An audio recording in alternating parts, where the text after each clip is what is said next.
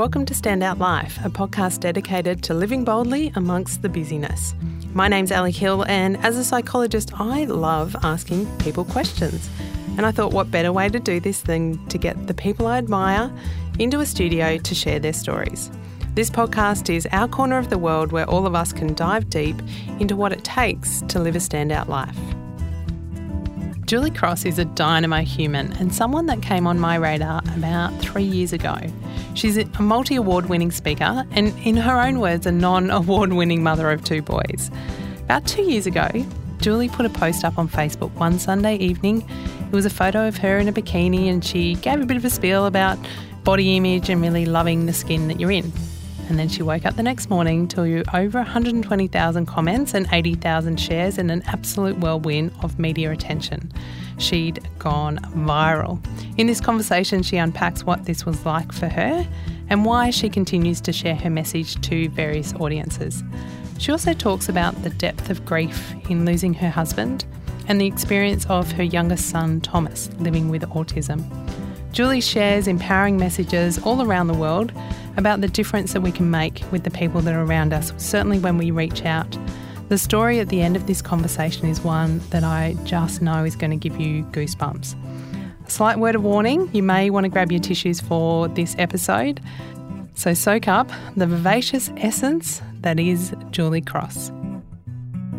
Julie, welcome to the studio. Thank you, Ali. Great to be here. Thanks for having me. Awesome to have you here. There's so many jumping off points that I want to start off. You're um, the person who sparkles and speaks from stage. You do so many things. You have a massive following um, of people who love your message, who connect with your authenticity, but also really interested in. I mean, you share a lot of your your life. But I want to start by I guess getting the story behind something that was fairly big for you. Um, it's probably a bit of a goal for people who have their own brand, for some big businesses, but for you, it kind of came out of the blue. Uh, that time when you went viral. yes, that time. that time. And I, like, I know the story, but I won't share the story because I'd love to hear it from your perspective. What happened? Um, in the lead up? Like, what what was it that went viral, and what happened immediately after it? What when did you know? Hey, this is this is that viral thing that people talk people about. talk yeah. about. And it was like that. And what was interesting about that is a lot of people didn't think that I spoke before that. They thought, oh, she went viral and now she's got a speaking business. But I know she was already speaking for the first um, you know nine years, sharing my message. And one of my key messages, and it's a foundational core message, and in every time I'm on stage is around self esteem and self love, and particularly in the space of us women, because I think that we get bombarded not only with lots of marketing messages about what we wear and what's the latest look, and that you've got to be wearing the right shoes to be good enough, etc., but also on body image, and we get slammed in that area as well. And so, and whether we know it or not, it will affect everything that we do. The conversation we have with ourselves about ourselves will affect every other conversation in our life. The relationship we have with ourselves and our body, the house we live in, will affect every other relationship we have in our lives. So I think it's it's important that we just forget it seems so simple, but I just think it's um it needs to be talked about because it happens subliminally and subconsciously to, until we get to the point that we realise we're judging ourselves. And it's pretty yucky, isn't it? Absolutely. And mm. it affects our confidence. That's where our confidence sits, our resilience, our courage, our fearlessness sits in that place. Um, and so I always talk about that and talk about this issue that, that women have and try empowering women to love ourselves again and see that the benefits of that with our work, our leadership, etc. And so I had this day where I, two years ago it was, and I went to the beach in my bikini at 47 years old. I don't know who I think I am. Evidently, I never got the memo that maybe that wasn't appropriate. Do you think Be- there's an age where like well, the memo comes there? out? That's what I, I was know. wondering. or is there a certain body that's allowed in a bikini? I'm not sure. So this day you went to the beach yes. in a bikini. And as I walked past a group of young people, uh, there were some comments made about me and my bikini and certain parts of my body and how they looked in my bikini, and I overheard them. Now, I'm not angry at those young people, and a lot of people wanted to talk about that. That's not the point. They, they are growing up in the same society that we're growing up in with the same messages, which is why they're even looking at that. So I'm not angry at them. But it made me think again about, and I had a moment where I had to check myself and give myself that bit of talking to. It's okay, Julie. what, what was going through your head in that moment? So you've just, you're you're on the beach, mm-hmm. you're in your bikini, you've just heard these words of kind of along the lines of who does she think she is? What What was the first thing that went through your Well, head? yeah, the first reaction is uh, hurt, you know, that feeling of, of being a little bit hurt. And then, but this is where we have to emotionally empower up. So you can either stay hurt or then you talk yourself through it. Uh, that's okay. You know, th- they're just coming from a place of being bombarded with the same messages I am, which is why they're noticing. The fact that they're noticing me means that they feel judging themselves in the same way. Empathy suddenly happens because now I'm feeling empathy for them if they're feeling like that about themselves as well. And then, Julie, you're good enough. You know, it's okay. You know, love yourself up, baby. My sparkle is alive. You know, feel good about myself again. And then Did ref- that happen in the moment? Is that Oh, I go kind- pretty much go through that process, yeah, Yeah. of, of talking myself back up again because I don't want to stay in that place, and I don't deserve to feel like that. So you and who who else's job is it if not mine to bring myself back up? So a lot of people would have gotten to that place. So they've heard, they've felt hurt, they've talked themselves up, which is which is hard to do. Mm. But as you say, it's been a big part of your message, and you kind of got to live your message. That's right, exactly which is right. So you get tested on it. Then you did something else. I did. I came home and thought, what am I? What else can I do for my tribe? And I post every day on Facebook something for my tribe to, to once again remind people of how important this message is. Because I went to the supermarket after I got home from the beach to do the Monday shopping, and the magazines are all lined up again with all the women's bodies on it, and who's on a diet and who's not, and and haven't we got bigger things to focus on? Really, really. So I came home and thought, what can I do? So I got in my bikini and coerced my teenage son to take a photo of me in my bikini by the pool. He was rapt. especially when I put it on Facebook. And I put a message with it saying, This is Julie Cross. This I am a size 12 on some days, size 10 on another day. I'm 47 years old. You know, who do I apologise to for the stretch marks in my stomach from carrying two nine pound healthy baby boys? Who should I apologise to for the dimples in my thighs that you thought were cute when I was two? You know, this is my body. I'm owning it. Enough is enough. We, we should all be able to do this, etc. And so I put that up on a Sunday afternoon. It was just one of my general posts. Now, I was not prepared for the reaction because by Monday morning, um, 120,000 likes and the phone started ringing. So that was my first indication that maybe something was funny Yeah. was going on here with this post. And I wondered Yeah. at that point, oh, should I take it down? Maybe I should take it down. That was because suddenly you're exposed. Uh, uh, by the end of that week, it had 210,000 likes, 14,800 comments. There were 45 points of contact with the media here in Australia, worldwide, online magazines, morning TV, New Idea magazine. You know, and by then it had just taken on a life of its own. And it was interesting at the beginning where you said, you know, that uh, some people said to me, How did you do that? Like I orchestrated it? Like anyone that knows me wouldn't ask that question because uh, I don't orchestrate very much in my life. So that was, that just happened. And I was in the end left really sad that it happened to that extent because there were two reasons I was sad. Number one, if I'd known it was going to go that viral, I would have wore a sparkling bikini, not my $20 stretch Kmart black bikini. But number two was that it indicated to me that we have an emotional wound still so deep in our society that that would get that much attention. That it would resonate with enough, and I imagine mostly women going, oh. "Me too." Yep, thousands of messages from people. And I still get emotional when I talk about it all over the world. Um, young girls that cut themselves, um, women that are still so affected by negative body image that affects the way that they move through their lives. Um, a man in Ireland contacted me about his body image and, and the way it's affected him. Um, that's a big wound in our our first world countries that are supposed to have so much together. And we can't even get that basic thing of just accepting who we are and the body we showed up in. And so, um, you know, I felt sad about it too. And I mean, I felt um, elated that my message could help so many people, but sad that it even had to, that that's where we're at. Yeah, that there's that hurt and that Hmm. Yeah. pain, and that that we don't have. I mean, you, you know, even that that other voice that you described on the beach. You know, we feel the hurt, Hmm. but so many of us don't have that other voice that goes, "All right, time to love myself up even more here because I'm I'm I'm." I'm That's a- feeling bad. and I- People cover up, and that's they right. and they cover up for decades. That's right. And that when you cover yourself up physically, you cover yourself up emotionally. You cover yourself up in so many other ways. And and that's why that connection is so important between ourselves, our physical selves and our emotional selves. And I think we've forgotten that too. That that is a really important relationship. And you work on one and the other one comes along for the ride. And what you said there, I think too, um, Ellie, was so important in that I can never control, and I think sometimes we've forgotten this, what everybody else says about me. no matter how much I will harp on about that they shouldn't have said that. She shouldn't have said that. I can't believe she said that to me on the beach that day. She shouldn't have said that. She just shouldn't have said that. You know, why I'm upset. Well, she shouldn't have said it. No, I'm not getting over it because she shouldn't have said it. We, you and I could talk for a month about whether she should or she shouldn't have said it. She already said it. And now it's over to me because I will never be able to control everybody saying things or not saying things about me. You know, that, that's out of my control. What's in my control is what I then do about what they said about me. And that's in all of our, our ability to control that. And I think we forgot that sometimes too. Mm. And then there's that next step of sharing that with others, and I think that's what's so powerful. And I think one of the um, the big things is you've been showing up for your tribe, as you say, for a long time. Mm. This wasn't just a you hadn't put anything on Facebook no. ever. No, no one ever right. knew who you were, and then all of a sudden you put this on. You had people who resonated with your message, people you connected with, people you mm. shared your life with, people you shared your concerns, fears, mm. the ugliness, the the joys, the all mm. of that. Who um, who were expanding their lives because of what they were hearing and connecting through you, and that being that that platform, I think, is really mm. really important. When the phones started ringing, as mm. they did, and you went, "What has just happened yeah.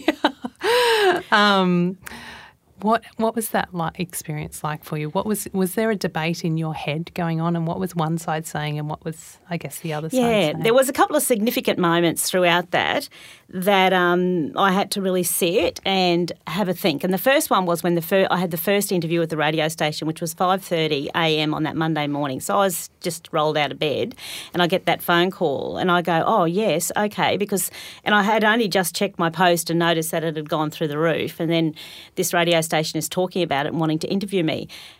I let them take control of the interview and turn it into something that it wasn't about, which was attacking the young people and making fun of women in bikinis pretty much.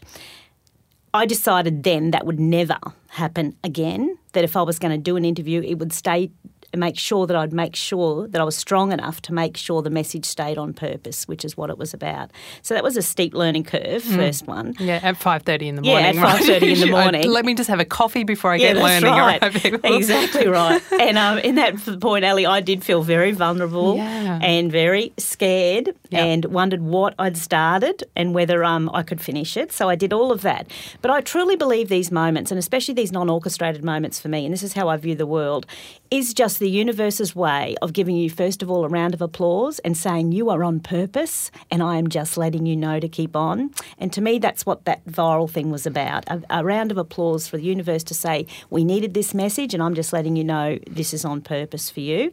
Um, and we're inviting you up onto a bigger stage mm. for a little while to share that message because it's so important. Is there a strong a weight of responsibility that comes oh, with that? Absolutely. And I, that's what I feel most vulnerable about. Oh my gosh, I have that moment where I go, what if I'm not enough for this? You know, who am I to be doing this? Who, why did I, you know, why is this happening? And, and what if I'm letting somebody down and I'm not saying it right and they're going to take it the wrong way? Um, but I, I, don't, sorry. I think that not enough, and I'm just connecting with the listeners. I mean, we're, we're talking about, yeah, no, a stage and a, mm. a big thing, but I think that not enough message comes to anyone who might be a leader Absolutely. for a team of five, might have the same kind of thing. Like, who am I to take this on? A new project project that we're taking Absolutely. on. Looking after a brand new baby. Like it doesn't have to be the 120,000 likes for that no, same doubt absolutely. to come through. So yeah, continue yeah, on with and, how you dealt and with that's so true too because that, when that happens, um, I see that as a as a workout. I see that then, and that's how I process as well. I'm having a chance to work out that that emotional muscle of resilience and courage, and that is a mini workout which rolls over into everything I do. And so, you know, those personal workouts that we get in our personal lives can roll over into our professional lives. And so, so it's and it's absolutely okay to have that moment of vulnerability, and then it's okay to then stand up and move through it. And so that's of course what I did, and I didn't, and I still felt vulnerable and nervous before every interview interview and all of that, but that's okay. I, but you got clear on. That. We're going to stick to the yes, purpose of the message, was your right. number one. There was a second piece of learning. Yes, the second piece of learning was when New Idea came to me to do a a spread. and then, and that would mean, we, Ali, we mean a spread, right? That would mean that I would have to get in my bikini and have a still shot, not with my, I can't walk around with my arms in the air, which is how I did my shot on Facebook, which I kind of thought elongated my body a little bit with my arms in the air. So suddenly, you know, I am being photographed close up for a glossy magazine in my bikini. So I now have to really make sure I walk my talk and walk my walk. And I had thought about not doing that. Um, particular interview, and this was a defining moment again, and it was a conversation with my teenage son Jack because I was also very aware of how they were feeling with all of this exposure that mummy was getting and the effect it might be having on them. But Jack's the one that said to me, Mum, you started this. This is who you are. This is your message. You finish it. You have to do the interview. And so I was so, So proud you can't of him in dish on teenagers No, when that that's comes right. out, can Gonna you? call you on it. yeah. All that stuff you taught them, they'll call you on it. powerful. And um, and so for me, that was it. It was like, well, Julie, you have got to walk your talk, and you do need to, um, you know, be comfortable. And I said to them, especially, no airbrushing. You can't do airbrushing. This is um, my message. So it has to be real and raw. Did they listen to you? Well, it, it did look like it to me. Sorry, I said you didn't say you had to listen to that carefully. No, I'm kidding. There it is. Ah, yeah, there it is. powerful, So, so that was another moment, and um, you know, and Jack also said to me, and you know, next week they'll be talking about something else anyway, Mum, and so that's so Yeah. true too. Did you have that moment after? Because it was huge. Yeah. Um, and I know it was a big wave, as you say, you're like 45 Mm. um, calls of different media outlets and probably a ton of other other kind of things. Was there a moment afterwards where you went, I'm old news now? Oh, you know, I think I'm pretty. I'm pretty um, grounded like that. Like I think maybe there was a bit of a relief that it that it that it did just sweep through. That it didn't become who I was defined, you know, as sort of thing. But um, and it still gets referred to, and I still talk about it um, when I present from the stage because I just think the message is so powerful around it. Um, but I think I was kind of okay then to move on from the next because I think I said to you earlier before we um, got on air about that thing of the more exposure you get, the more exposed you are, and so that kind of takes a lot out of you too to, to maintain that level of exposure because you're exposed emotionally, which means and uh, not all those 14,800 comments on the bottom of that post were positive. You know, and I had my fair share of people messaging me saying terrible things. And I don't talk a lot about that because it doesn't deserve the airtime to be spoken about. And because I choose to focus on the 14,000 people that got it, not the few comments that were nasty. Um, but that's still Takes a it toll. takes a toll. And so I think that we need to acknowledge that, that it does. Um, but that's okay. So I think that when we look at people who are getting constant exposure and maybe, you know, famous, we perhaps call them famous, uh, this is why they have trouble, I think, because when you've got that kind of level of exposure, you're very exposed emotionally. And so you better be strong. If that's what you're after, you, if you wanted fame, you better be strong because um, you don't just get the good stuff, you get lots of negativity as well. So, And you're right. It's um, it's those moments of, of stepping up, of taking responsibility and going right. Well, I'm going to take ownership and, and charge on this. Um, and sometimes the fear can be, but what if I get shut down? What if criticism comes out? And and I've certainly I've certainly done it, and I certainly know others who, when we hear criticism, we jump and we change tack just to mm. please the people around us. So, from your perspective, what's in your armory to help you feel strong? So, when you say you need to be strong before you mm. go there, what do you, and even practically, mm. like what's some of the stuff that you do to help you stay strong? Mine is very much it's that empowering self talk. I spent a lot of time using lots of empowering self talk. Um, I, I every day go to that mirror and I look into who I am. I don't look just at myself. And I think there are so many women who would not remember the last time they went to the mirror and actually looked into their eyes. We are taught to look at ourselves and make a judgment about ourselves as opposed to looking into who we are. I look into myself every day and I literally love myself up like when I was two in front of the mirror. You know, no one else can see me doing it. It's a relationship I have with me because I that is the foundation once again because what matters most is what I think of myself, not what some stranger thinks of me. And so I have to keep, and I have to keep reminding myself of that every day. I have a baby photo of myself beside my bed with my feet kicking out on this swing and my head thrown back, laughing, fearless and free. And, and whenever I'm um, feeling under attack or and then doing that to myself as a result of somebody something somebody else has said to me, I look at that little baby and I say, how would you talk to her? What would you say to her through this time? So I practically do things like that. Why is it so important to do it every day? Oh, because I think there are so many subliminally and subconsciously, we, uh, we are being um, hypnotised by negative messages all of the time. And so uh, to negate those, we need to be every day doing something to, to fill ourselves back up again. Uh, I think we underestimate, I said before, that physical love and what that does for us emotionally. I go, I exercise every day. Because if I loved myself enough, I would look after my body. I mean, isn't that logical? How would I treat something I loved? Oh, oh, I would take it for a walk because, uh, I mean, I say to my audiences, are we waiting for another study? I mean, I want the government to spend another million dollars to find me more data that tells me exercising is good for me, and then I'll start. Like, really? That's that personal responsibility. What are we waiting for? So, if I loved myself enough, I would take myself out for a walk. And how would I feel after that? We get that beautiful feeling, don't we?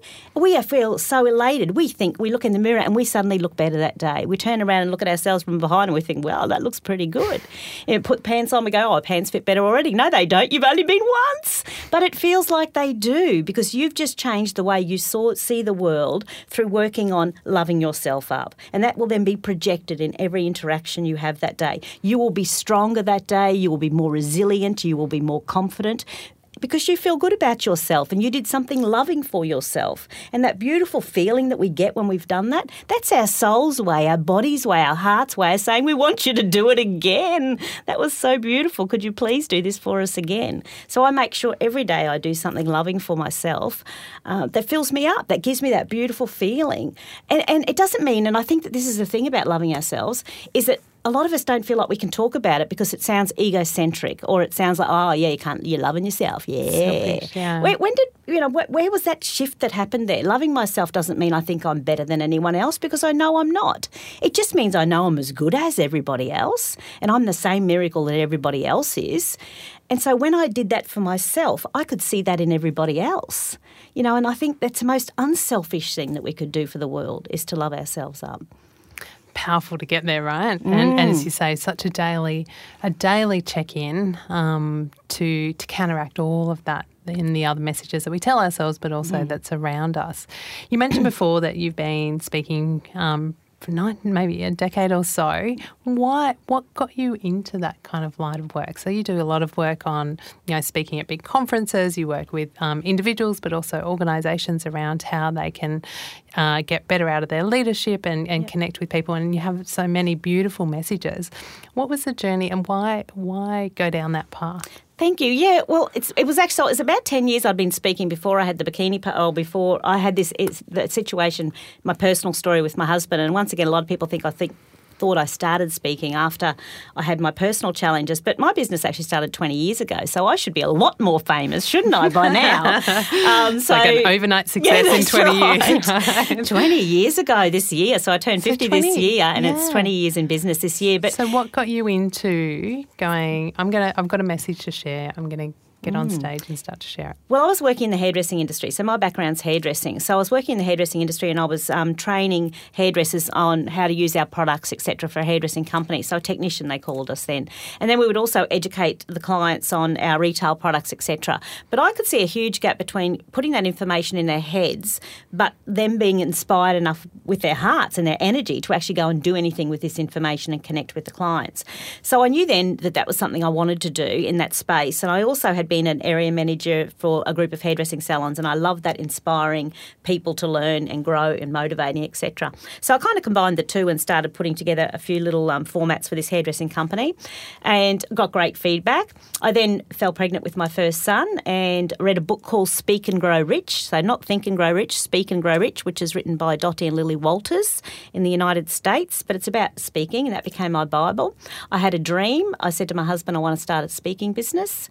So when when Jack was six months old, I bought a whiteboard. I typed up some formats on the computer. I rang some hairdressers because that was the industry, and that's what this book said. If you're not famous, start in an industry that knows you. And I certainly wasn't famous. hadn't won a gold medal. hadn't written a you know book. hadn't earned a million dollars. So who was I? So I started in a hairdressing industry that knew me, and. Um, started working with hairdressers and did training sessions. A hairdressing company heard about what I was doing a year on and said, you know, we've heard about the feedback. We'd love to take you on tour. And they called them seminars. How about that? Mm, I was mm. feeling pretty Someone good. famous does seminars. I know. Look at me.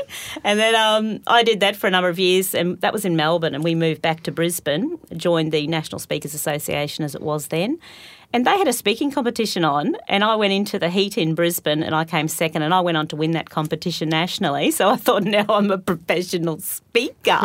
so it happened so organically for me. Everything kind of, and you know, and it's all word of mouth, and and so through word of hairdressers have husbands that are in other industries or friends, and so my whole business has grown word of mouth. And it was a few years ago that I found my true calling, Ali, because a client emailed me from Newcastle and she said, Julie, when are you bringing your show to town? It's a show!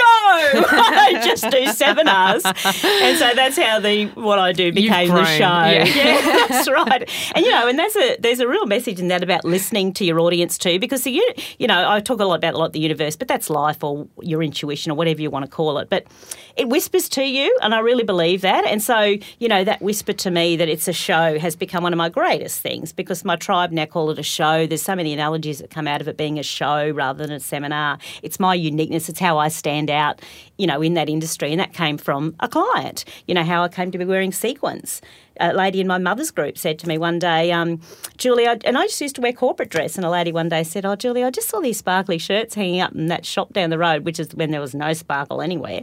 She said, It reminds me of you and your personality. And that's how I started wearing sequins, and that's become as what I'm Because that's a real brand, right? Yeah. For you is that that kind of sparkle, and that's a real part right. of your message is getting people to share their sparkle. That's a that's beautiful right. story. Of, so that that it matches your effervescence and yeah, and personality. and I use that about when I wear sparkle and I walk in and I meet everybody because I can see people looking at me like, who the hell's she? What does she think she's doing wearing that dress? What's she going to tell us wearing a dress like that at seven thirty in the morning? Like I can hear the judgments and I share that on stage, and I say, I see you talking about my dress. And they're all like, oh my gosh, that was She me. knows us. And someone always comes up and says, it was me. And I go, you're not the only one. But I use that analogy then. It takes courage to stand out from the crowd. It takes courage because the minute you're successful, somebody will look at you and go, who do you think you are? Think you're smart? And you're going to have to have the courage to deal with that. And because we need to stand out from the crowd to be successful in business, whether it's as a business or as individuals. Um, and so that and that worked perfectly with my, uh, my my concept and, and my brand. And so that came from you know a friend at Mother's Group. Amazing. You alluded to before, so you started with a six month old, Mm. um, which of course is the perfect time to start your own business. Yeah, that's right. Let's do that. A little bit sleep deprived and. Uh, I used to take him in the pram, Jack in the pram with an apple, and to business, to meetings, to get new clients. And I knew that you know once the apple was finished, the meeting had to stop. That was the end of the meeting. Good to see you winding up as we're getting closer to the core. That's right. um, so you had your son Jack, and you um, you've got two boys. you also had Yes. Thomas. Thomas. So How many four years apart. Four years apart, right? So you're well into your business, sharing your message and, and getting out on stage, um, having another child. Mm. Yes. Um, and your husband at the time was obviously supportive of Oh, the work that you were you doing. know, that, oh, that's the thing. Oh, the greatest gift you can give anybody is to believe in them and to um, give them a soft place to fall. And that's what my husband did for me. He's, you know, to say to me, go follow your dreams. And if it doesn't work, it doesn't matter. You have a soft place to fall, and I've got your back. You know, that is one of the greatest gifts we could give each other. And, um, and that's what he did for me with this business. And And it is a beautiful gift, and I think it's such a reminder to voice that because often we think that, don't we, about Mm. Yeah. our great friends or family or people that we see, and we go, "Man, they're doing, they're killing it," but we don't often share that so that people hear that. So to have that support must have been incredibly Oh. powerful. absolutely. So you've got this family, you've got this business, life is sailing, and everything's going great. Mm. Um, and then it's not. No, and then it's not. And that is life. Um, I think we become attached with it all looking like the Instagram picture, but it just doesn't always look like the Instagram picture. Sometimes life gets really messy because that is living a life. And so life was great, and it's easy to be sparkly and happy when life's great, but it's also easy, I think, to become complacent. And I'd perhaps gotten to that place too. But yes, my husband and I. Um, went to bed. It was about nine years ago, and it was the 17th of December. And we woke up in the morning, and he couldn't walk, couldn't talk, couldn't move his right arm, and his right side of his face was paralysed. He'd had a massive stroke during the night, and he was 42 years old. And it is one of those moments that you know that your life has changed forever, and you just wish you could go back to sleep and um, and rewind it. But you can't because there's some rooms that life will push you into, and your only choice will be how you get up and walk through it. But initially, you actually can't even get up. Yeah, no, no, it's an incredibly hard mm. moment and a place to be in. And as you say, I think even for a lot of people listening, for their own journey in their own kind of way, there are there are those there is a, a moment, isn't there? Mm. It's not it's not like you ever get ready for no.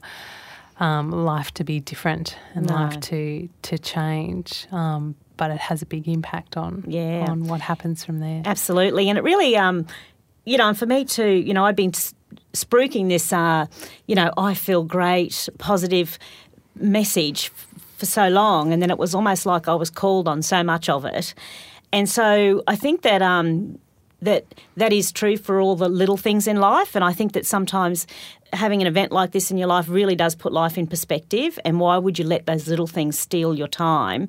Because there will be enough big things that'll come along that you'll need to cope with. So get strong with the little things because one day you, we're all going to need to cope with something big. Mm. And so it was one of those moments. Um, and when you're at devastation, I know you can't leap straight to joy. You can't just get up and go, Well, I feel great. I'm going to get through this. Because that's like putting a smiley sticker over the empty fuel tank gauge of your car and going, I'm just going to be positive. because you're That's what I do with my husband, right? Like yeah. I just go, he'll fill it up, and yeah, when the light comes on, that story, thirty k's to go. but you're right, you can't do no um, because you're running on empty, and so you actually have to allow yourself that at that time, and um, and things get worse before they get better because that's that like energy attracting like energy. You get caught in a spiral, and that's certainly how it was for us. Is that we got caught in a spiral of devastation, and it just felt like that for a long time um, things got a lot worse before they got better. And I joked that I felt like every bit of bad luck was coming along, knocking on my door, and I opened up the door and said, "Come on in, it's all hanging out here. Yeah, hang out with us." Yeah. And so, so he woke like up, that. you were paralyzed. oh, and just called the ambulance, and you know, and it was just that thing of you know, what do you mean? What does this mean? And what do you mean he's had a stroke? When will he talk again? Will he walk again? What do I tell my boys when they wake up? They're eight and four. Mm. You bring him back, and don't you? You know, I was angry. I was all of that, mm. um, and it was just a blur. The next weeks were just a blur of doctor's appointments and and trying to figure this through. And I couldn't stop crying and trying to do Christmas with the boys and making sure that was okay. But, you know, I've learned a really valuable message in those coming weeks with all the doctor's appointments is that there was no doctor that could give me a date on a calendar of whether my husband would be better. Because with a stroke, we don't know. So there is no date that they can say, this is when you'll have your life back. This is when your husband will be the way that he was. So if there's no date, when do I get to be happy again? And that was a defining moment. The only way I get to be happy again is when I empower up through it, when I change my thinking, because this is now my life. And what do I want my life in amongst this to look like? So if I focus on devastation, of my situation, I stay devastated. But what if I just grabbed my thinking and focused on gratitude that he's still alive? Ah, that feels better. What if then I focus on hope because he is showing progress? Let me sit with that. Mm. You see, that's a better feeling place. And that doesn't mean I don't go back to devastation and I allow myself to cry and I do my devastation and then I go, okay, now I actually want to feel something different gratitude. Every time I get back up, I get stronger. I sit in that better feeling place longer. Then my girlfriends bought some sparkle up in a bottle. That was really helpful, Ellie. A bit oh, of kitchen table therapy. That's right.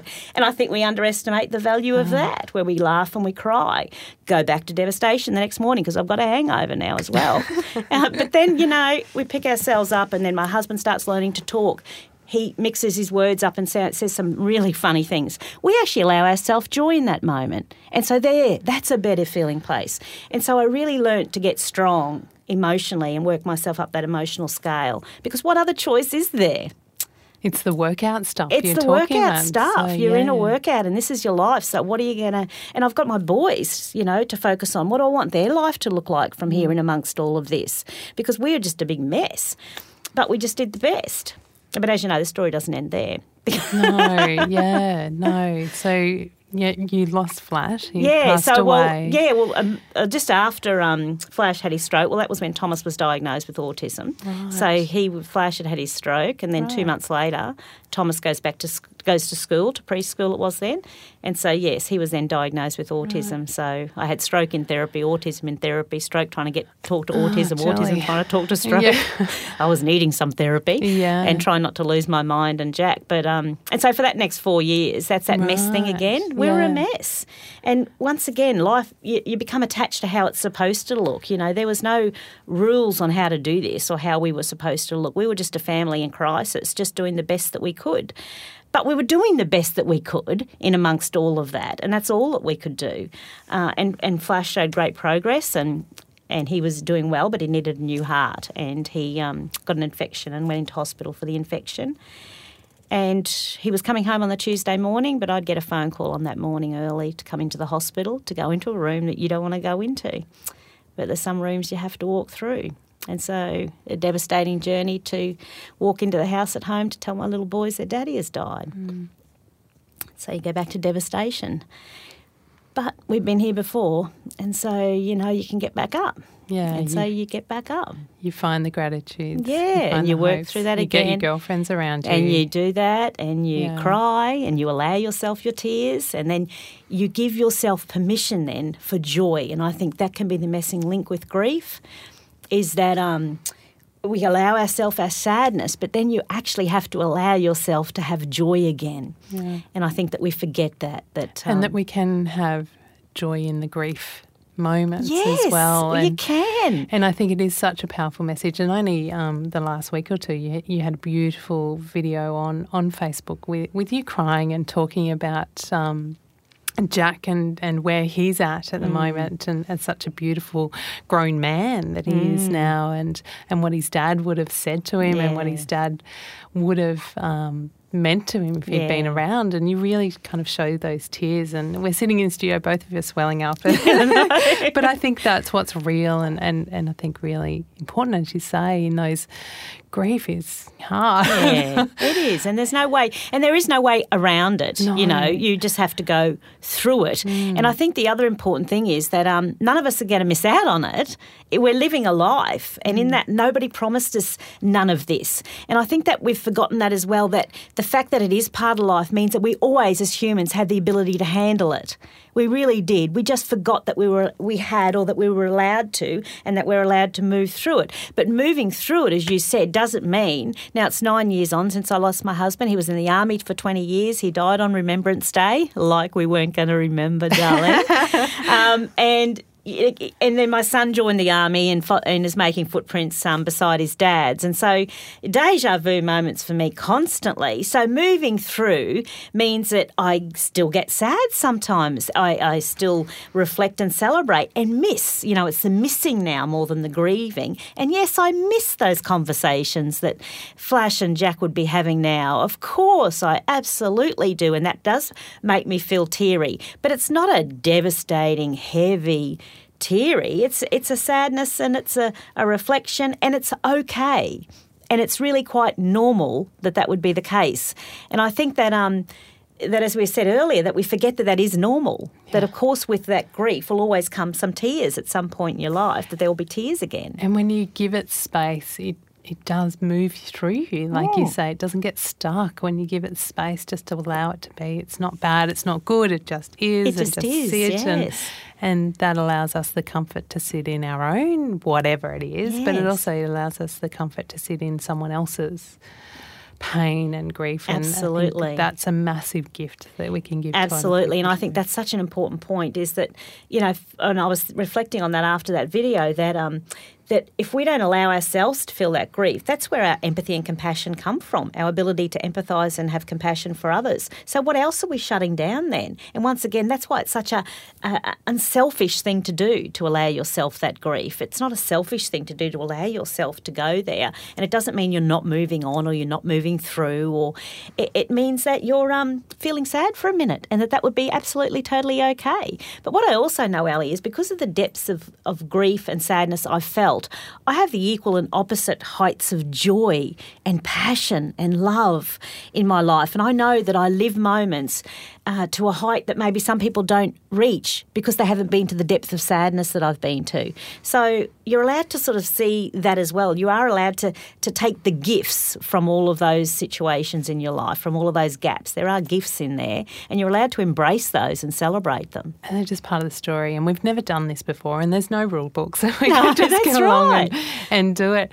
The other thing that you share um, quite a lot with your your tribe, and you mentioned before that you had Thomas have a the diagnosis of autism mm. um, at, at, quite a young age, and you share a lot about that journey living with autism. Mm. And that, that that's also part of your life, and you you share a lot of the joy, a lot of the funny, a mm. lot of the the just downright real moments. What what gifts has that experience given to mm. you?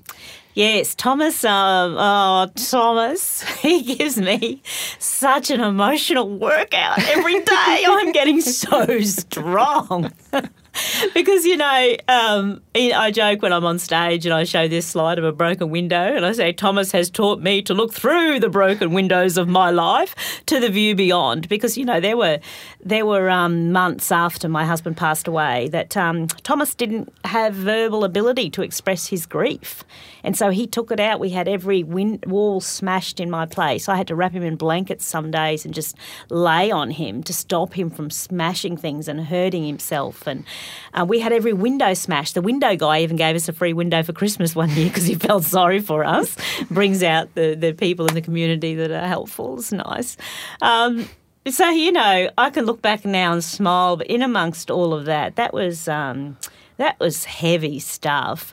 But you learn that it's just walls and what matters most, you know. So, autism, you can smash my walls, you can kick my windows, you can spit on me, and you can call me a big penis. And I don't, let's get into why, I don't know. but you cannot, you cannot um, rob me of my sense of humour if I choose not to let you, and some days you do. And you, you will not rob me of the love I have for the young man that has autism along for the ride.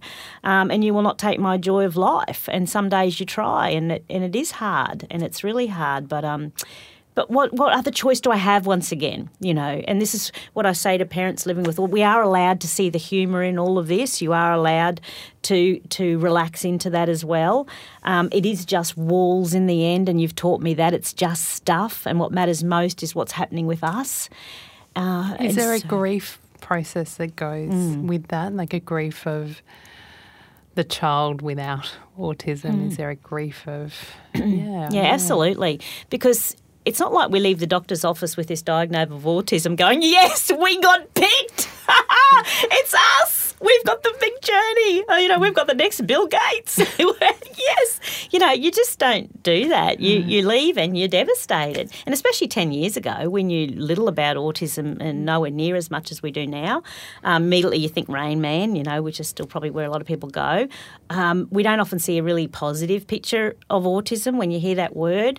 So Yes, it's devastating initially, and you are because you're in such a world of unknown and you don't know what this means. Whether will he talk again? Like I didn't even know if Thomas would ever talk. Um, will he ever go to school? Will he ever function at school. And so I still go into that sometimes with that. He's 16 now, so I still wonder, will he get married? But you know, Ali, I've learnt to, and this is a great skill again for, for life, for work, for management, leadership I can't go too far into that. I have to stay, pull myself back into the moment. And that's what Thomas has learnt me to do too. Pull myself back into the moment, look after the moment we're in, and I'll just have to trust in, in where this goes from here. Because I can't fix that right now in the future. All I can do is work on where we're at right here, right now in this relationship.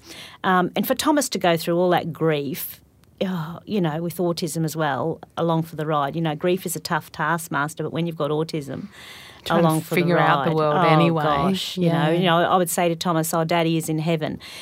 So that's abstract language. Autism doesn't do abstract. So he's out laying on the trampoline, looking at heaven, waiting to see Daddy.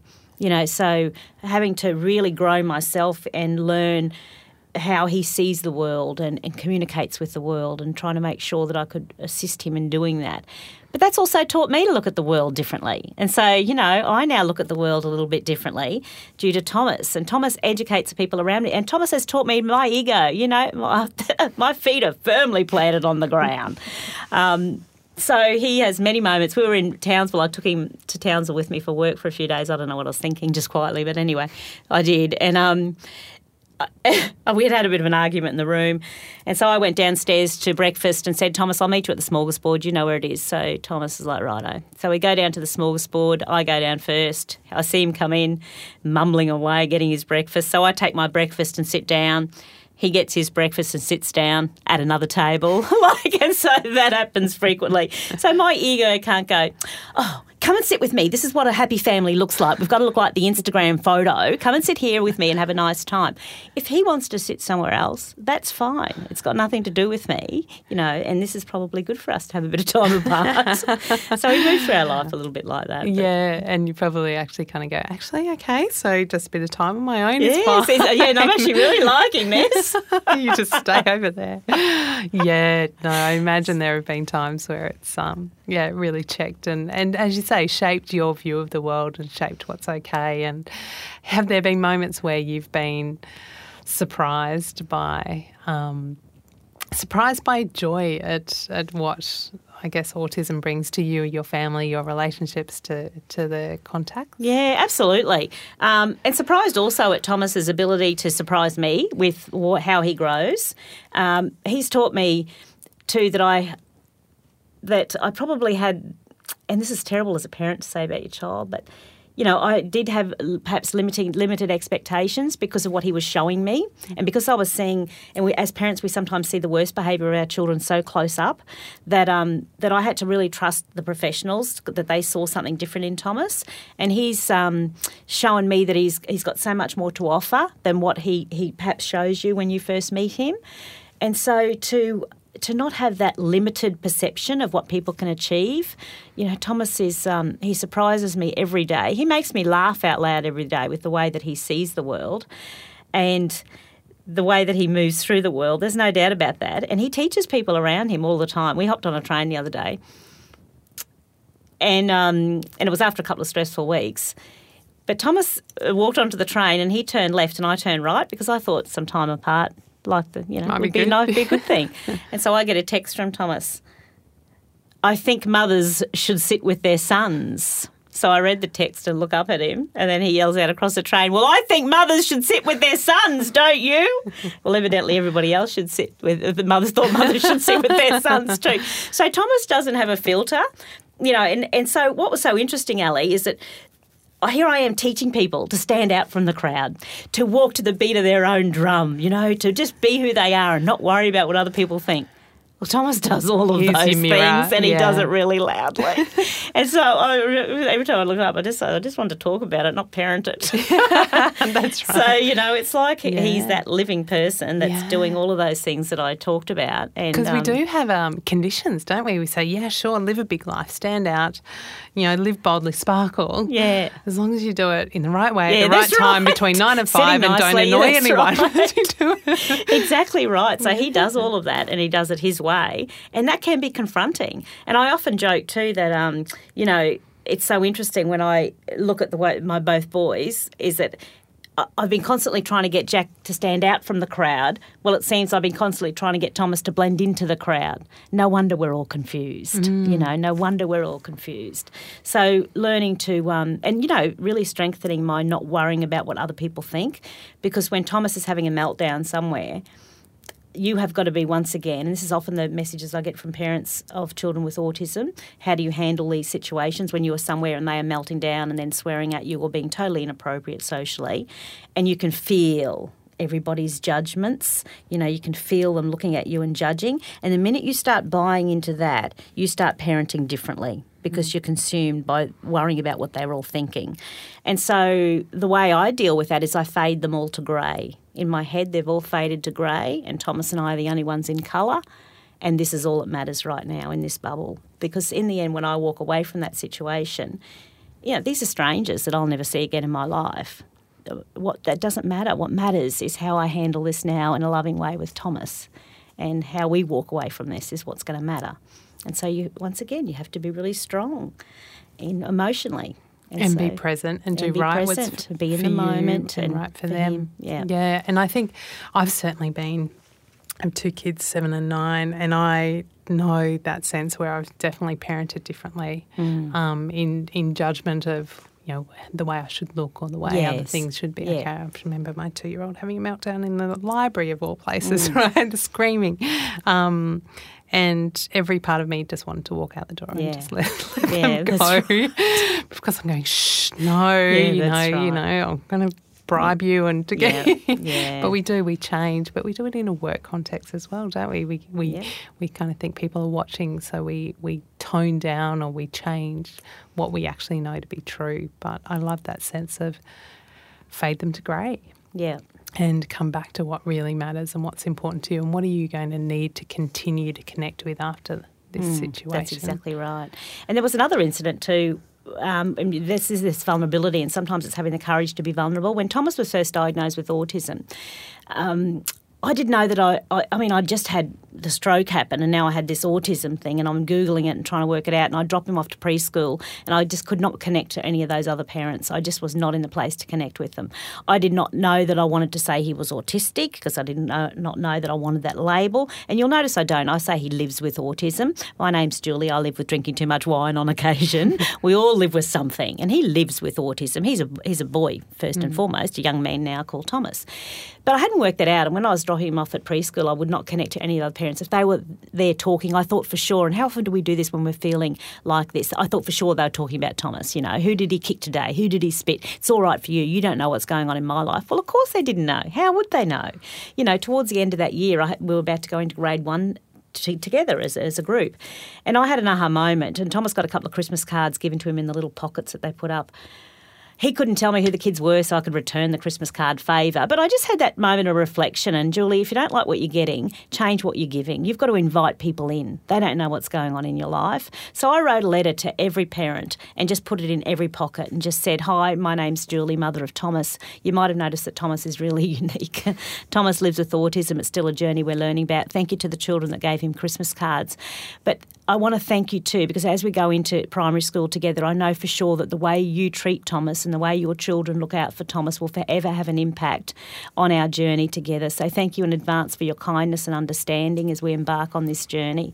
And so it was in the, that kind of a vein you know, what do you reckon happened as soon as that read that letter? I was wrapped up in these mm-hmm. mothers and fathers' arms, and they hugged me, they cried with me, they gave him a lot more Christmas cards the next day, and they made a promise that yeah. they would be there for us for that next seven years through primary school. And I know they would have gone home to their children that day and said, you know, you just have to be a bit more gentle with Thomas and a bit more patient. He might need a bit of extra help from you, and um, and they kept their promise, Ali. They kept that promise, and they were amazing in our lives. And so, if we don't like what we're getting from the people around us, whether that's in leadership or in customer service, you know, as a team member, as a partner, as a mother, let us check what we're giving. Maybe there's something that we could change, and sometimes it's being courageous enough to go we're actually not doing okay over mm. here. We've got a big challenge because most people are really good people and most people want the opportunity to help somebody. Totally. We're all the first. If someone needed mm. help, we'd jump yep. on the bandwagon. Yet the idea of asking for help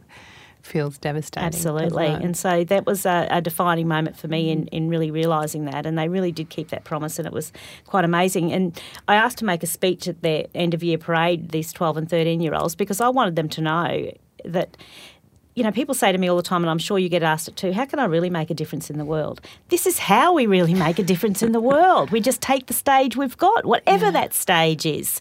They took the stage of primary school at 12 and 13, and they used that stage to make a difference in this family's life. They left footprints in our hearts and in our lives that will forever have an impact. You know, and the way I really got to see the impact that had was through a relief teacher that towards the end of that year seven, and I went up to see her to see how Thomas was going with the change of teacher. She said to me, Julie, Thomas is so amazing. I just want to squeeze him. And I said, Well, you're probably not allowed to anymore, are you? But thank you. She said, But what uh, brings goosebumps, and she used that word to me every day, is the way these children interact with Thomas, the way they applaud him, redirect him, correct him, support him. She said, Julie, it is such a joy to watch, and the gift is as much for Thomas as it is for those children. And so when I heard it through her eyes, I mean, I knew they'd been like that, but I was really um, touched and really impacted the fact that they had used their stage and made a difference. And that's how we make a difference. Now, they probably won't go viral. You know, they, you won't see them on morning TV, I'm sorry to say, but that's how we make a difference in the world. So I said the speech at the end of year parade. I asked the principal, and he invited me to say. So I, to- I, I thanked them all and told a few stories about the impact they'd made in our lives. And I really wasn't prepared for the reaction because everybody started crying. The children were crying, hugging each other. The teachers were crying, hugging the principal. The principal was crying, hugging the teachers.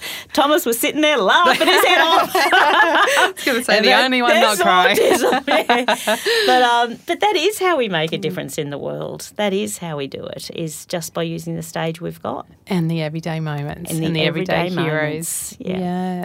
So what's the next stage for you, Julie Cross? Oh, the next stage for me. Well, I would. I mean, I absolutely love what I do, and I am so grateful. I feel like that. Um, I am doing what I've been put here to do. This is why I'm here on this planet to to share my message, um, whether that be from the stage or um, via social media or my podcast or however I get to do that, my public shows. So um, as long as I'm in this space, and I and I'll be guided by my audience and by you know what people want to hear.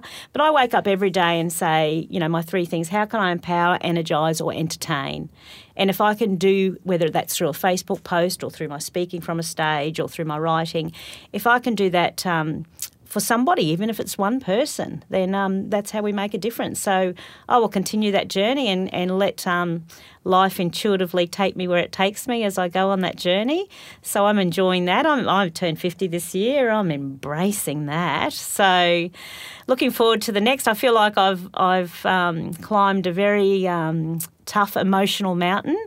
But like all mountains we climb, I'm at the. I feel like I'm nearly at the summit of this particular mountain, and the view is so beautiful, Amazing. as it is as we climb any mountain in our lives. So, Well, thank you for keep turning up with your, your sparkle, and we're going to share all the ways that people can connect with you because I'm sure the conversations would have connected with people as much as it has um, with myself.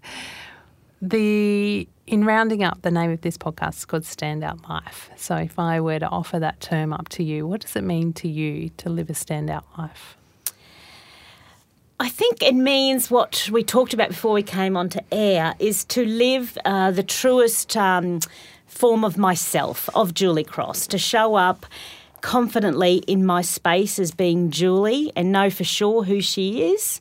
And then um, in doing that, I will be then able to share my gifts with the people around me and leave the world a better place. You know, I would like to think that when I'm gone, the world will have been a little bit better for the time I spent here and the people around me.